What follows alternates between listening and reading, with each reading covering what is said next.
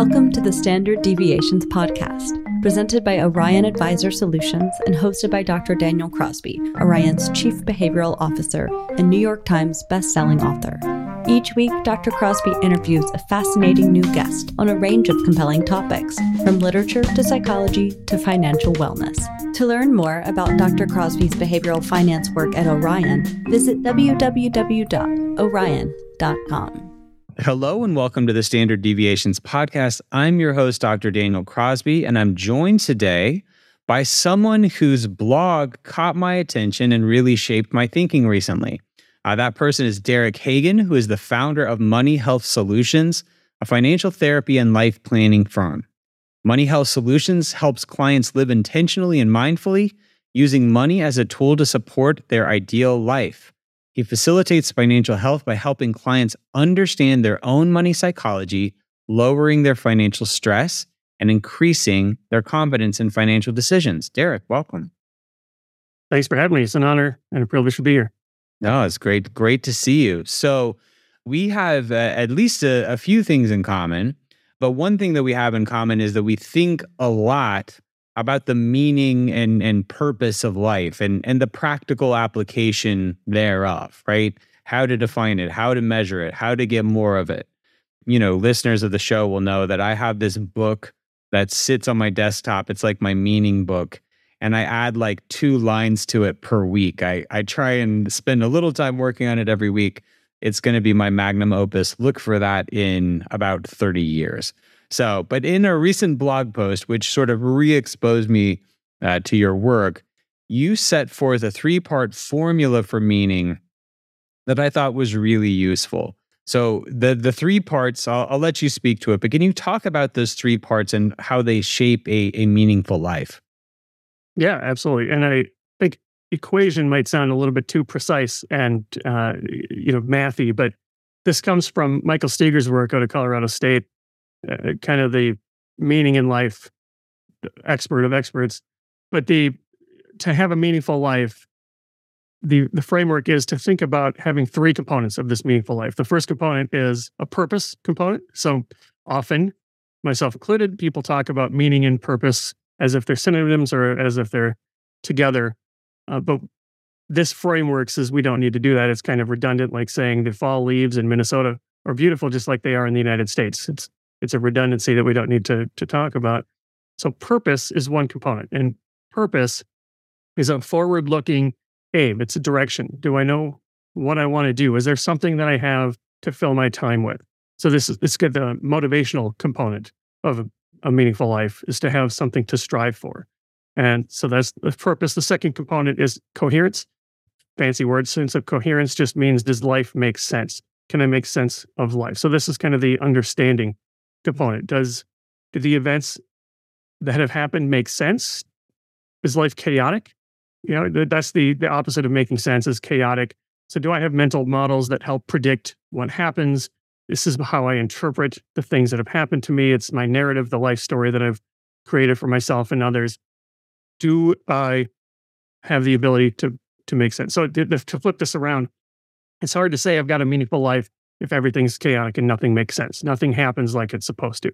So the sense of coherence brings that together. And then third is the sense of significance. And that is the sense that I have value. I feel like I'm I matter to me or I matter to somebody else.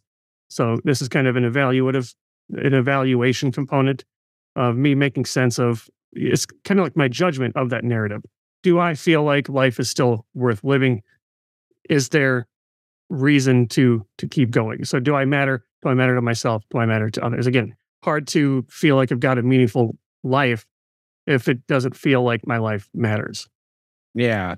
So does my life have an aim, right? Does my life have some semblance of of order and does it have some sort of does it does it matter, right? Like those are sort of the three constituent parts of of this this meaningful full framework what's the role of of money in in getting all these three to to work together because it's not you know you talk about these things and it it seems kind of out there right whereas money is this sort of practical force in our lives these things are sort of loftier, you know, way up Maslow's hierarchy sorts of considerations.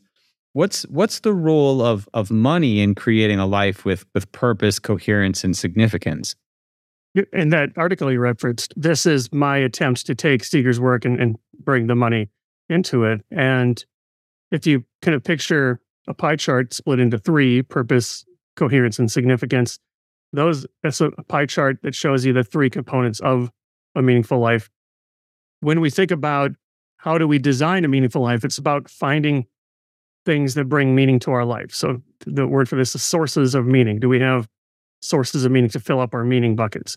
And the best way to think about this, uh, it's not perfect, but it's kind of like personal values. So if I value family, a source of meaning would be spending time with my family. So they're very, very related. Now you can think on that pie chart, there's a dot, dot somewhere on that pie chart that represents a source of meaning. So helping people recognize that to live a meaningful life, you have to find a, a diversified bucket of sources of meaning.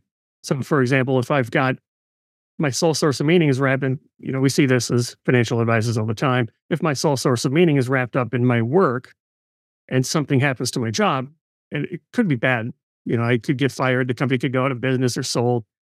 I've lost my soul, my sole source of meaning. But it could be good stuff too. And you see this all the time. It's that person who retires. I was Dr. Smith or whoever it is. But now I don't, I'm not Dr. Smith. I've lost my sense of identity and I've lost my sole source of meaning because it was tied up in my job that I retired from. So helping people figure out how to align their money with their sources of meaning, with their values, so that they can design a life going forward that they'd be happy to look back on. So that the role of money is to support life. It's not to make more money, you know, although making money and interest and returns is a is a strategy to help in the future. But the purpose, the actual real purpose of money, is to help live life and live life in a meaningful way, design a meaningful life. Yeah, you know, I think about each of these three with respect to money.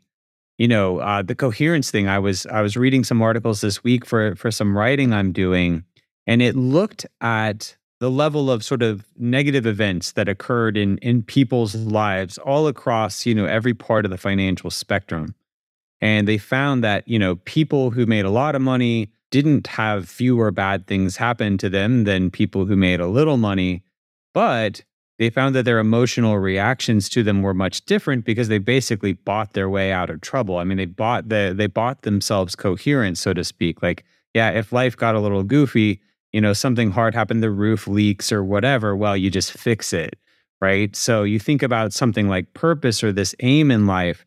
I mean, everyone can can work for purpose, that's free, but it certainly helps to work for something you care about deeply if you're not having to work three jobs to support your family.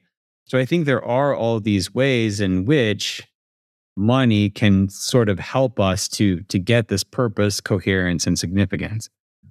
Yeah, absolutely. And there's no doubt that my that money makes life easier. And there's the the the Kahneman study is at seventy five thousand still, or maybe it's been adjusted for inflation. But once you get to a, a certain level of income, money does, is less likely to make you happier, but it still can make your life easier. It, you know, it gives you breathing space. It gives you room to not have to worry about working three jobs, not have to worry about how I'm going to fix that that roof. It helps me carry on with the life that I want instead of being forced to fix a roof or work several jobs that I don't like, uh, which is going to be trickier to live a, live a meaningful life if you have to, if you feel like you've got shackled on.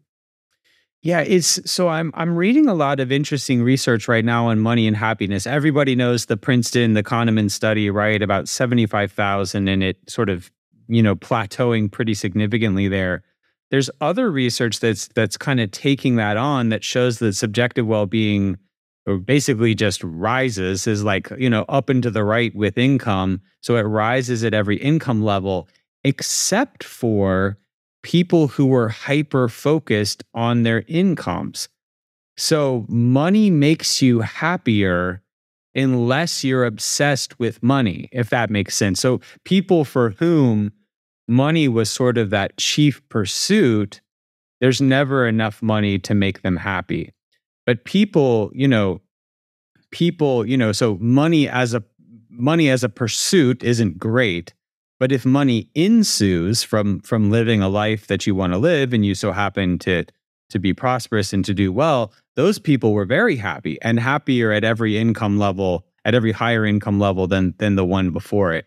So there's some there's some interesting stuff. They also also ran across some research that looked at um, people who were focused on time versus money as they were graduating from from college. About 60% of people were focused on time and and 40% were sort of more money focused and they they followed up with those people a year later and you know what do you know the people who were focused on time and relationships and experiences were much much happier than than the people who were focused on money so it's this weird thing like we've we've got to have it it does so much good in our lives but if we sort of obsess about it or ruminate on it or let it become the central point of our lives i think it can do a lot of a lot of harm in the pursuit of a meaningful life agreed and i think that that makes sense. There's uh, the book Happy Money talks about mm. you know having money or making money is less likely to make you happy, but how you use money mm. can. And this, I think there's some tie-ins there. And if you're using money, you know, for giving or for experiences or to buy time and everything they talk about in that book, that's that's going to be good for you. If you're using it to support your meaningful life, then you're going to look back subjectively and evaluate your life better. But if you are chasing money to because you want to be the person with the most jelly beans, mm-hmm. you know, so so money is important, like you said. So when we think about these sources of meaning, uh, we could take it a step further, and there are deep the way at least the way I interpret this, there are deeper sources of meaning and there's shallower sources of meaning. And so money is important and it is a source of meaning. Materialistic type experiential sources of meaning are important, but they're quite shallow. And by shallow, I mean if you go back to that pie chart and put a dot on there, there's a source of meaning that covers, you know, maybe it's in the middle. It's covers all three. Money covers all three of those aspects: purpose, significance, coherence. But if you go deep, it's not that there's not that much to it. Meaning, even if you fill all that whole meaning bucket up with money, uh, it's it can't bring you that much meaning. Now, on the on the flip side, say family is a source of meaning. That tends to be a deeper source of meaning. So there's a bigger bucket for me to fill up my meaning, so to speak. So it's important, but it can only bring you so much meaning. Uh, if you can shift to more deeper sources of meaning, even if I'm not fully utilizing my family source of meaning, I can still get more meaning than than that money bucket. Yeah, I love this this conversation around deep versus shallow pursuits. You know, I read um, Luke Burgis's book about mimetic desire this year that was really good and he talks about thick versus thin pursuits kind of the same same idea you know i also came across this research again just again just yesterday in some of my reading and it talked about you know this this experimental condition where they assigned people to a couple of different groups right they assigned people they gave people some money and they let them spend it in one of a couple of ways they could buy themselves some sort of thing right uh, they could buy themselves uh, some sort of time saving, right? So have someone cut your yard or clean your house or you know whatever. Get Uber Eats, oh, and they had people give it away, right? So I give you fifty dollars, and you're you're tasked with with finding a, a worthy recipient of that fifty dollars. Now, it you know it'll it'll come as no surprise to the listeners of this show that that far and away the people who are the happiest were the people who either saved themselves some time uh, or gave it away to someone else. And yet, when they did sort of a, a follow up to this and they asked them, you know, which which one of these prizes, thanks for participating in the study, which one of these prizes would you like? Would you like a time saving thing, a, a, charitable thing, or a tchotchke, right? Like a little a little thing. Which would you like? Ninety eight percent of people went with the the tchotchke, went with with you know the buying buying a thing. So it's we're just I don't know. Help help me understand. We're so miswired for this. We know that what makes us happy is like they like they talk about in the excellent book you mentioned, Happy Money, the excellent book you mentioned. It's spending more time with people we love, having new experiences, right? Getting ourselves out of doing things that we hate doing. And yet so often when we have a windfall, big or small, we go out and buy a new shirt or a new car or, you know, whatever with it. How is it that we're so miswired to pursue this thin meaning when the thick meaning is right there? It's, it's, yeah. And I think we can get, take aside the the mental accounting that happens with windfalls versus income and just think mm. of it's easy, it's measurable. Things like stuff, things like money, I can see that. So you know, for example, eh, not to get too esoteric, but everybody is at the center of their own universe, right? We're the center of our own consciousness. So I know exactly what it likes or what it feels like to be me. So if I'm feeling some kind of financial stress, I know what that feels like. Now I might hide it, I might avoid it, I might not be in tune to it, but I know exactly what it feels like. Any experience that you have has to be communicated to me somehow. And even if you, even if you perfectly communicate that to me, it's still one step removed because I can't experience what you experience. So if I'm feeling any financial stress, I know what it feels like. I can't know what you feel like. And then if you layer on top of that that money is a taboo topic that nobody talks about, you're never going to talk about your financial stress to me mm-hmm. because we just don't talk about this stuff. If you add on top of that the fact that we tend to status signal with money, you're going to represent that you're better off than you are. Meanwhile, I still am over here knowing exactly what it feels like to be me. So I have financial stress and I look out and I see, I notice everybody else seems to have their stuff together because I can't notice their financial stress. So I start to think, I'm not happy and I want to be happy and these people look happy. So now, even though I know I read this book and I read this research and I know that I'm supposed to focus on relationships, that new car, my neighbor has a new car, my other neighbor has a new truck, and I feel like that must be what I what I need to do not knowing that they're doing the same thing. They're looking at us thinking that we have it together because you, you know nobody reveals openly that we're we have any kind of stress, financial or otherwise. Mm-hmm. No, it's it's true. So it's it's the whole social media thing, right? You're seeing a highlight reel of of everyone else's life while you're privy to all of your, you know, to to all of your woes and misfortune. No, it's absolutely great. So the the thing that I loved about your meaning piece, Derek, is that it turned me on to to a lot of your other writing. And one of the ones that I loved really reminded me of some of my own philosophical interests. I'm interested in Stoic philosophy and existential philosophy, and both of them are, uh, you know, are, are very big on sort of a, a reflection on on finitude, right? On on reflection on our own the fact that we'll all die, right? That we all have a limited time here on earth. And so you're starting to see um, this make its way into financial planning conversations. I was listening to a financial planning podcast recently, and they talked about sort of having this this conversation about how many visits do you have left with your parents. You know, I'm gonna go. Uh, I'm gonna go see my parents next week uh, for Thanksgiving. They're in their late 60s. I see them, you know, two, maybe three times a year. So if I, you know, if if my parents live to a pretty normal age, I'll see them, I don't know, 30 more times. So like, you know, every every visit I have with my parents is three three or you know, three or four percent of of all the visits I'll ever have with them, which is incredible to consider. And it really sort of changes the way you think about and prioritize these things. You wrote a post about this this idea that that finitude can inform planning and money conversations. How do you think we can do this in a practical way? Man, so so focusing on mortality, this is this is what I think the world needs. And not in a doesn't need to be in a scary way, it doesn't need to be in estate planning way, although that's important. But when you realize that this is it, then all those shallow source of meaning drop away. This, you know, Kinder's questions two and three really good at this. You know, what do you regret or what do you want to do with five years left? That when you start, when you can really remember and remind yourself, memento mori type things that you're, this is it. That changes your perspective. That changes what you prioritize. So once I can remind myself that, and it's not just me. So I'm going to die. I've got hopefully 40 years left, but my loved ones don't. You know, my mom doesn't have 40 years left. Uh, older friends don't have 40 years left, and none of that is guaranteed. So once you can start to think about this is it, and this this is what matters, hanging, you know, being in relationships with people, hanging out with those that are closest to us, those closest loved ones.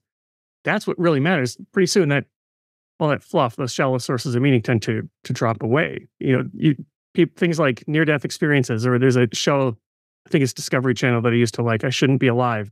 Hmm. These are people that had crazy accidents, and statistically, they should have died, but they didn't. And what's the common theme through every single one of those people is they changed how they what they prioritized. They changed their life because now they're on borrowed time. Or I love Bronnie Ware is a she wrote a book called The Top Five Regrets of the Dying, and she was an end of life nurse in Australia, I think Australia, and she basically she would work only with people who were on their deathbed. They weren't trying to help them or cure them. Help's not the right word. They were trying to cure them. So this is comfort care. And she had a lot of conversations. What she learned was that most people regret something in their life. They think they've mislived somehow. And further, most of those regrets tended to fall into five categories. And, and there's a lot of overlap, of course, but those categories, first and foremost, is I didn't live authentically. I didn't live a life that was true to myself. I lived a life that others expected of me. And that could be as little as I bought a car because my neighbor has a car and I don't need a new car, to as big as I'm only a doctor because my family wanted me to be a doctor. I hate being a doctor. Right? So, not living authentically, uh, working too much, you know, I'm really successful, but I don't have the time or the energy to enjoy that success. I didn't speak up. I didn't voice my opinions. I lost touch with my friends, and I didn't realize that happiness was a choice. Or I, I fell prey to contingent happiness. I'll be happy as soon as. Mm-hmm. But what's what's brilliant about this book is that it helps us. We don't have to be on our deathbed to realize what these regrets are. So that can inform us now when there's still time left, or we can still do something about it. So living with finitude in mind helps us live more authentically. It gives us more permission to live a life that's true to ourselves and use our money in a way that will help us design a life that we'd be happy to look back on instead of, you know, one of Bronnie Ware's regrets. Yeah, those uh, those five top regrets of the dying. I've written about that. It's just so transformative. If you just read that book, heck, look up the five and take a take a quick look at them I mean, it will transform the way you think about your life. You know, this is such a tricky line to walk, and I'm going to sort of hopefully get some some advice from you, get some free therapy, get some advice from you here. You know, we know this is important. You know, I know the the Stoics, the existentialists, they all believe in this. When we look at some of the happiest countries in the world, usually the Scandinavian countries and Bhutan are sort of neck and neck for the top, you know, top couple of slots. It's usually like Denmark, Bhutan, Bhutan, Denmark. And what's fascinating though is Bhutan is sort of an outlier because it's a very poor developing country. You look at somewhere like Norway or Sweden or Denmark and you're like, whoa, yeah, like, you know, yes, these are these are um, you know, highly developed countries with an incredible infrastructure, incredible support system and welfare state effectively. Everybody's well taken care of. And in general, there is a pretty tight correlation between how wealthy a country is and how happy a country is. Again, money does buy some happiness. The wealthier a country is, in general, the happier they tend to be. Bhutan is this outlier. And one of the things that they do in Bhutan is they say they they, they talk about in in Bhutanese culture, they talk about end of life on average two to three times per day this is just very top of mind for them. They're sort of living with these existential boundaries in, in mind. That's not something we do here, right? I mean, this is a country where we don't talk about death. And even when we do talk about death, it's in sort of a safe, caricatured sort of way. I mean, you even think about, I always kind of laugh at like Halloween, right? So Halloween is this thing where we walk around our neighborhoods and they're filled with skeletons and ghosts and all these things. But it's almost like a caricature of death that keeps death at arm's distance rather than an actual reflection on death. How can we introduce a concept like talking about end of life stuff, talking about the reality of our own our, our own end in a country where that's sort of frowned upon and we kind of get looked at sideways if we bring it up? But I think you touched on an important point. So even even some very common questions people ask, say the Kinder questions, they can they can make people stressed out, right? Because mm-hmm. no matter how careful how carefully you introduce them. There, and it's related to this idea. It's it's a concept called death terror, and it, mm. it basically Ernest Becker wrote a book many years ago, The Denial of Death, and his whole point was everything that humans do, because humans are the only, so far as we know, only species that can look forward into the future, which is good for planning. But when you peek far enough into the future, you realize, oh, man, we're we're going to die. And so everything that we do is a, a denial of death story. And that was built upon, and terror management theory has come out, which basically says everything that we do, we're trying to, we get, our behavior changes when we get introduced or reminded of our, our death. So that can be capitalized on. So, you know, memento mori, some people keep skulls on their, on their desk or they keep pictures of, uh, I think this is like Mexican culture does this a lot, where they really remind themselves that they're going to die a lot, probably in Bhutan too.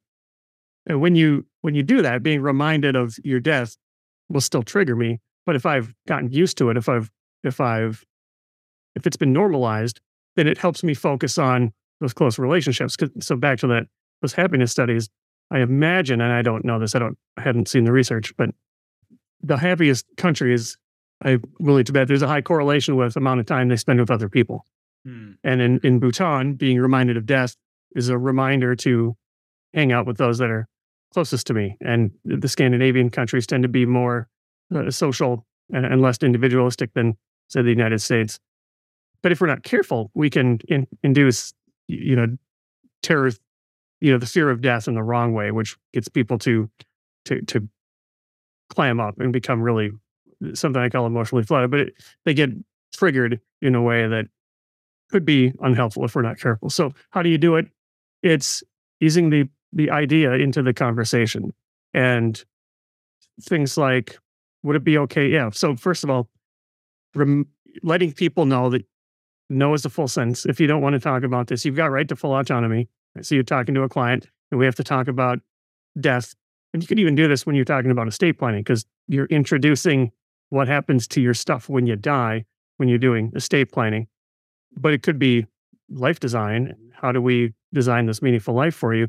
And if you want to talk about death, it's helpful to remind people you've got right to full autonomy. And if there's any ever anything that you're uncomfortable talking about, you could say no and you'll get no judgment from me. So that gives them permission to say, I'm doing this on my own accord. I'm doing this willingly. And then just easing these questions in, uh, recognizing that it could be uncomfortable for the client. So just just putting on a, an empathetic hat and recognizing, just knowing full well, this is a touchy subject for people. It doesn't mean that we shouldn't talk about it. It just means that we shouldn't just, uh, you know, welcome Mr. and Mrs. Client. You're going to die. What do you want to do about it? I think that's going to be needs to be eased in a little bit. You know, your comment your comment brings me uh, in mind of some of the research on on fear as a motivator, right? So it's like can can fear be an effective motivator? The answer is kind of like it. It just depends on on what you follow it with.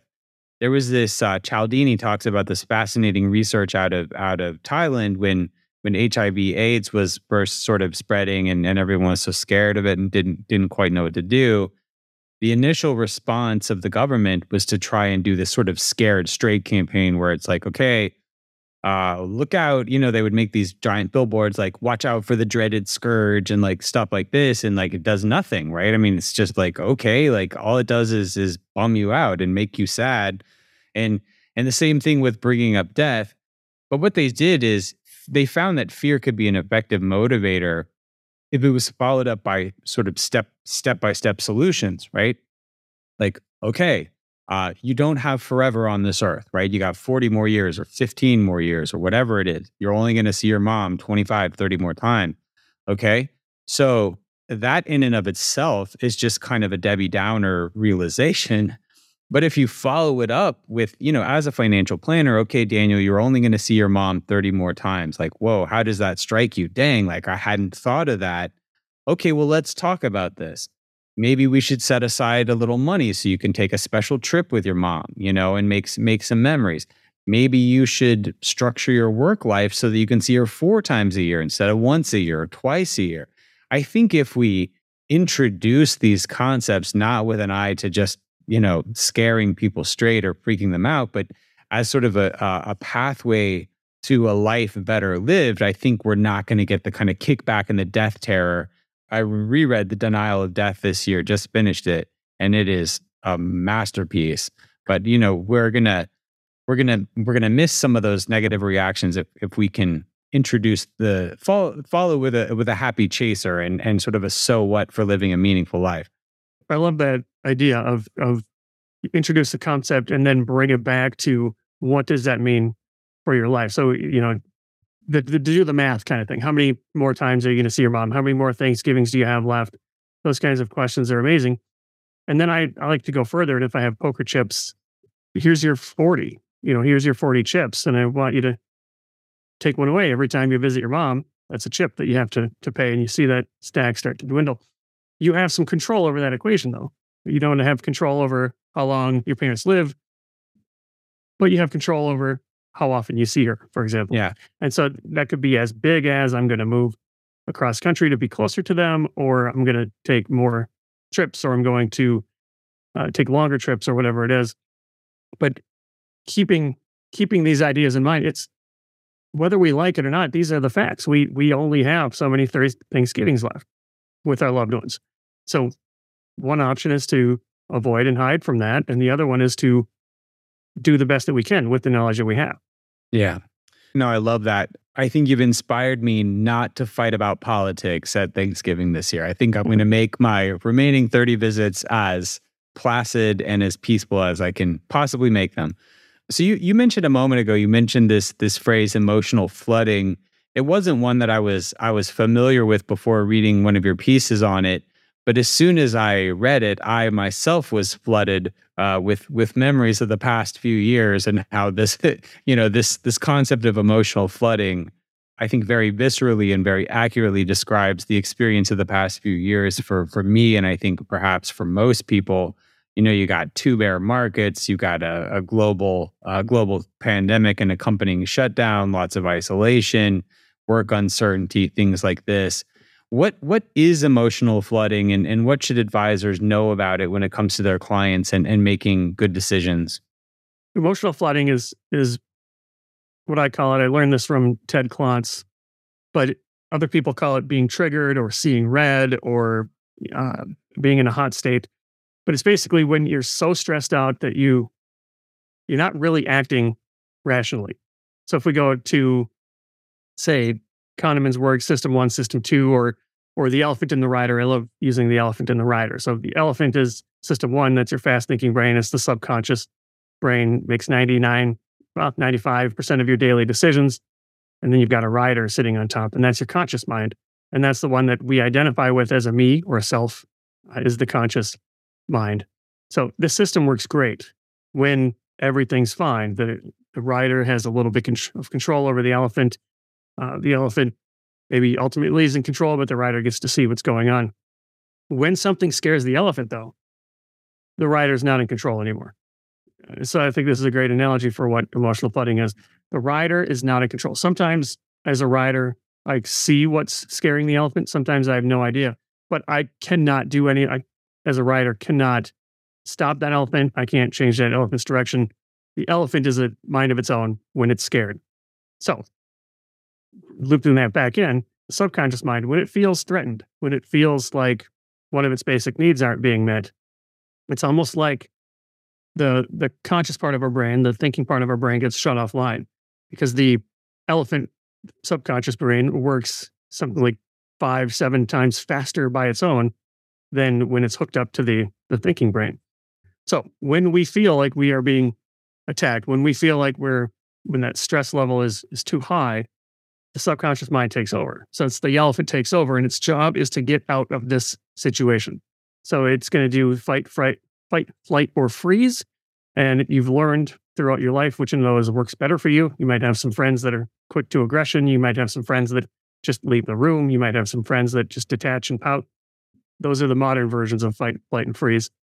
But you've learned which one works the best. So Maui, the elephant part of your brain, wants to just get out of the situation and it knows nothing about the future. That's the realm of the conscious mind. It knows nothing about consequences. And so, uh, if you've been in a heated argument with, if you've got a teenage child or a spouse or maybe a sibling when you were younger or your parents when you were younger, you probably had this experience where you say something that you immediately, maybe not immediately, 30 minutes later, once those chemicals leave, the flood goes away, you say, Oh my God, what did I do? Because that's when the rider gets back online and says, well, I shouldn't have said that. I shouldn't have done that. I should have done this instead. So, emotionally flooded is being in a state where you're so stressed out that you're likely to say and do things that you're going to regret. So that's just in general. Now, when it comes to what it can advisors do about it, it's the recognition that money is the number one source of stress for people in the United States. So clients are already more likely to be in an emotionally flooded state when they come to see you because money's filled with a lot of judgments and I'm going to see an expert and this expert's going to tell me everything that I'm doing wrong. This may be a prospect, eh, it, maybe not so much a, an established relationship, but that makes me a little bit on edge. So I'm hypersensitive to perceived judgments when I'm talking about these kinds of things. So it, it's just the recognition that when a client gets emotionally flooded or when a client gets triggered, they're not acting with their conscious mind. They're not reacting with their best their best mind. So if we can we can set up the environment, if we can set up our uh, engagement with them in such a way that we can help make it easier for them to remain in a in a regular state, you know, not a flooded state, or recognize when they seem to be getting agitated or when they seem to be getting, you know, the emotional levels spike, we can change the subject. You can say, all right, let's let's table this for a second.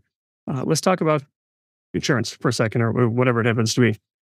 Um, so, being aware that that's a thing that we see red or we get triggered, and when we do that, we're not really ourselves. We we're acting like children basically we're just trying to get out of this situation but we know grown-up strategies and we grown up we know grown-up words and we're we're nasty when we're emotionally flooded because we just need to get out of this situation regardless of the consequences so preventing that is just a matter of recognizing if your clients or prospects getting uh, emotional level gets a little bit too high then you can change the subject is my favorite technique because this is the subject that was getting them flooded, if we change subjects really quick, then it'll drop the emotional level. Yeah, one of the things that I borrow from the the 12 step programs is this concept of halt, right? To never make a decision when you're hungry, angry, lonely, or tired. And I mean, you know, there's plenty more emotions than that. Fill in your fill in your most prevalent emotion. But you know, this is uh, something we need to train advisors to be aware of and to to steer clear of you know whether it's postponing a meeting changing the subject whatever no, nothing good comes excuse me nothing good comes of making a decision when when you're that hot.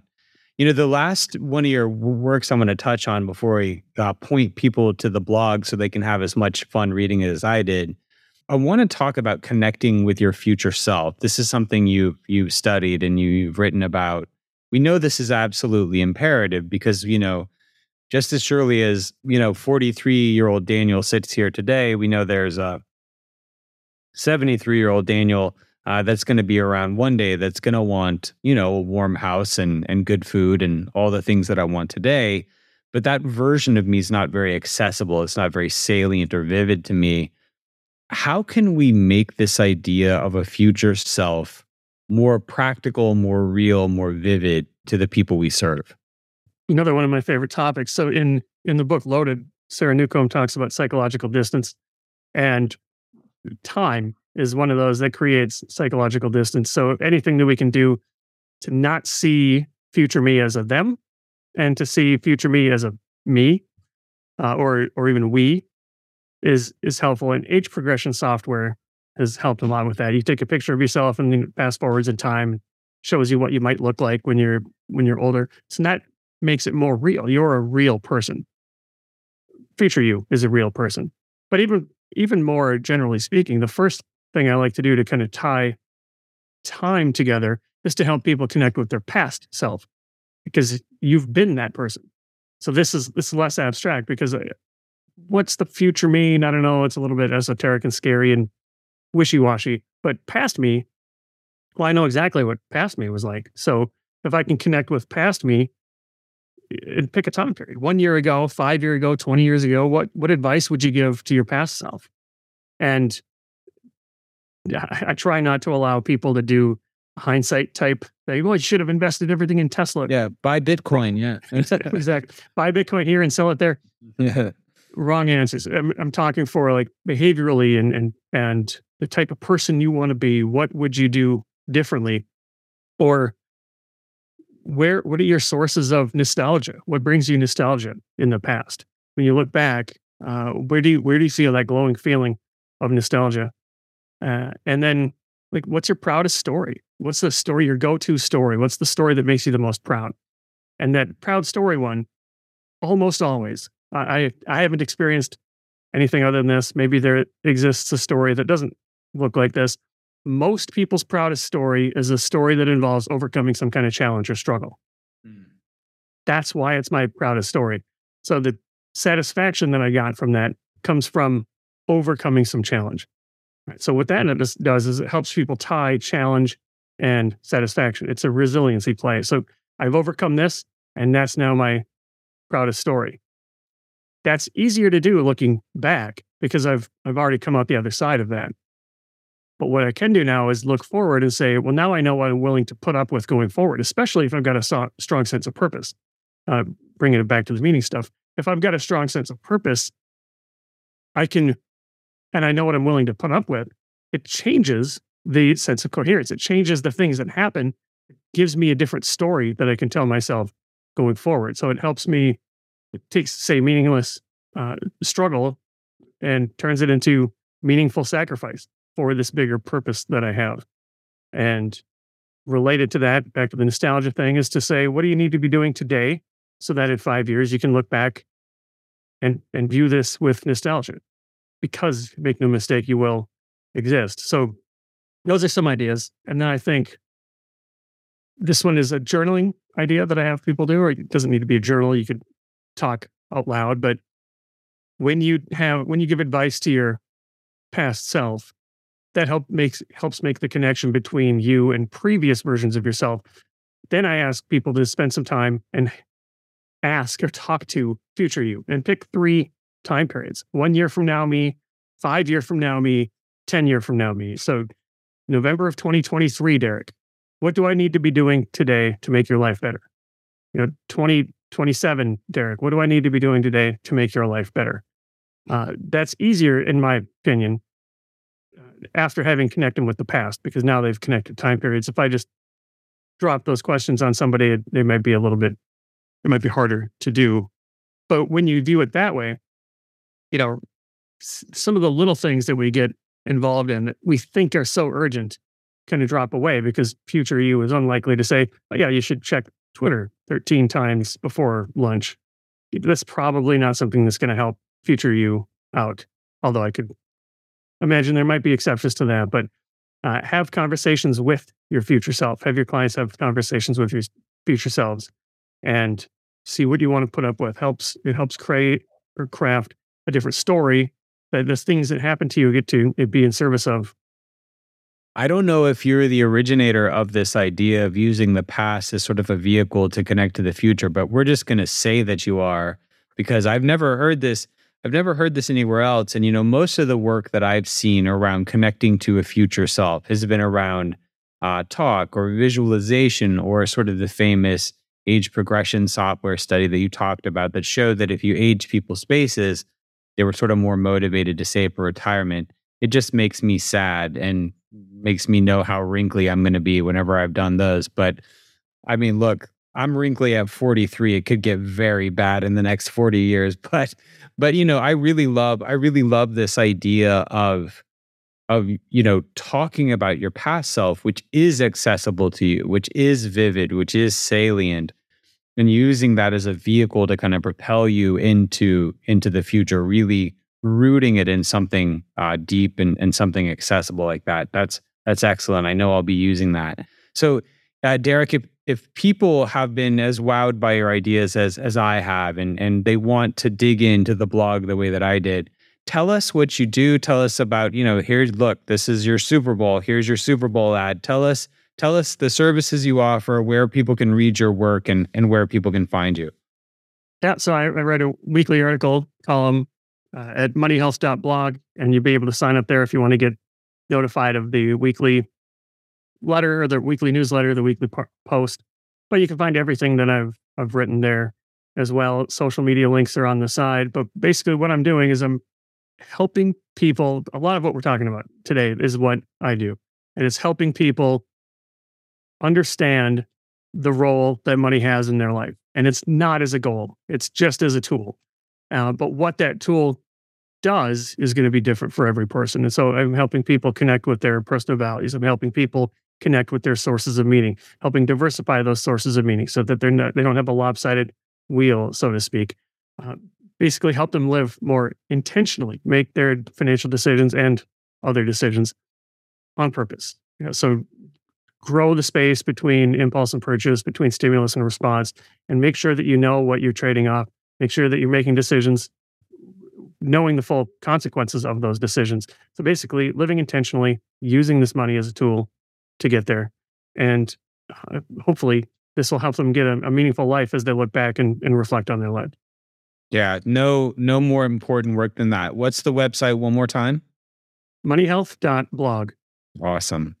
Derek, thank you for joining us today and thank you for sharing all these great ideas with us.